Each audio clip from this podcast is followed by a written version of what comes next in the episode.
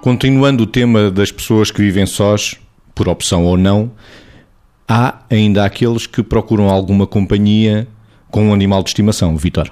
Também há, com certeza, e alinhando com o que eu dizia na rubrica anterior, que é nesta questão de quando se tem que viver acompanhado, tem que haver um esforço recíproco para gerir aquilo que é a exigência do viver acompanhado, aquilo que é o compatibilizar as diferenças do viver acompanhado. O que acontece é que, de facto, não é? Há muitos anos atrás, algumas pessoas viviam, eh, podiam viver acompanhadas não por opção, porque era o que era suposto.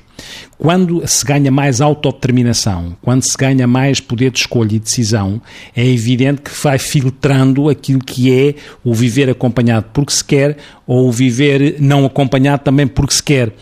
Quando não se vive acompanhado, e como nós somos seres de, em, em, relação, o facto de não haver acompanhado não quer dizer que nós não tenhamos esta necessidade de viver em relação.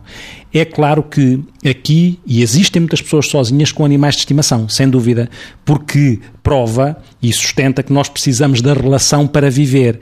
E se a relação não é com um outro eh, igual a nós no sentido de ser um humano, será com um outro igual a nós no sentido de ser um, um animal com quem se troca afetos, com quem também há uma reciprocidade, mas eventualmente aí pode estar salvaguardado aquele esforço daquilo, do esforço de gerir as diferenças, do esforço de aturar as diferenças a um determinado nível, porque com o animal a canalização e a troca de afetos está num, num patamar diferente. E se é interessante que esta canalização e esta troca de afetos exista com o animal, ela não tem que existir necessariamente por incapacidade de os trocar de uma outra maneira mas pode ser complementar ou em determinado momento pode reforçar aquilo que é a escolha de viver sozinho de uma forma integrada, porque a pessoa tem necessidade de partilhar afetos e de receber afetos.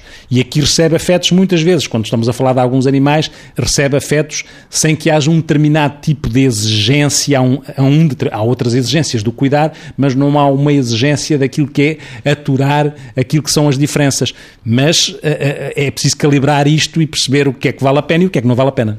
As diferentes maneiras de viver sozinho por opção ou não. Dizem as pessoas que vivem sozinhas e que têm animais de estimação que as relações com os animais não são nada frustrantes. Quando vejo as pessoas a descreverem as relações que têm com os seus animais de estimação, claramente, às vezes há ali a ilusão de substituição, ou seja, aquele animal de estimação ocupa com benefício, dito por algumas pessoas, o lugar de outra pessoa nas suas vidas. Claro que eu acho que isto sempre tem contornos muito mais profundos e às vezes, digamos, disfarça se quiser, ou encobre algum tipo de dificuldades eh, que as pessoas têm na relação pessoa a pessoa pelo nível de exigência que esta supõe em vários domínios. Agora, uma coisa é estar sozinho em casa com um animal de estimação, outra coisa é de facto viver sozinho.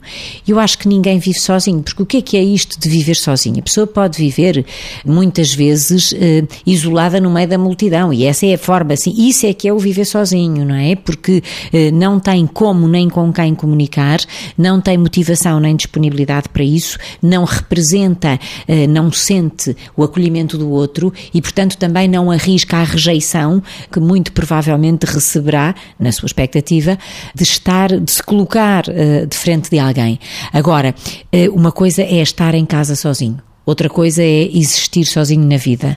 E outra coisa ainda é estar em casa sozinho com um animal de estimação, dizem as pessoas que o fazem, que é bastante compensatório. Eu aqui gosto sempre de uh, dizer que eu acho que as pessoas têm que ter muito cuidado, porque substituir pessoas por animais ou substituir animais por pessoas não se faz. Quer dizer, isto tudo se complementa. Um animal tem lugar numa família, ou pode ter.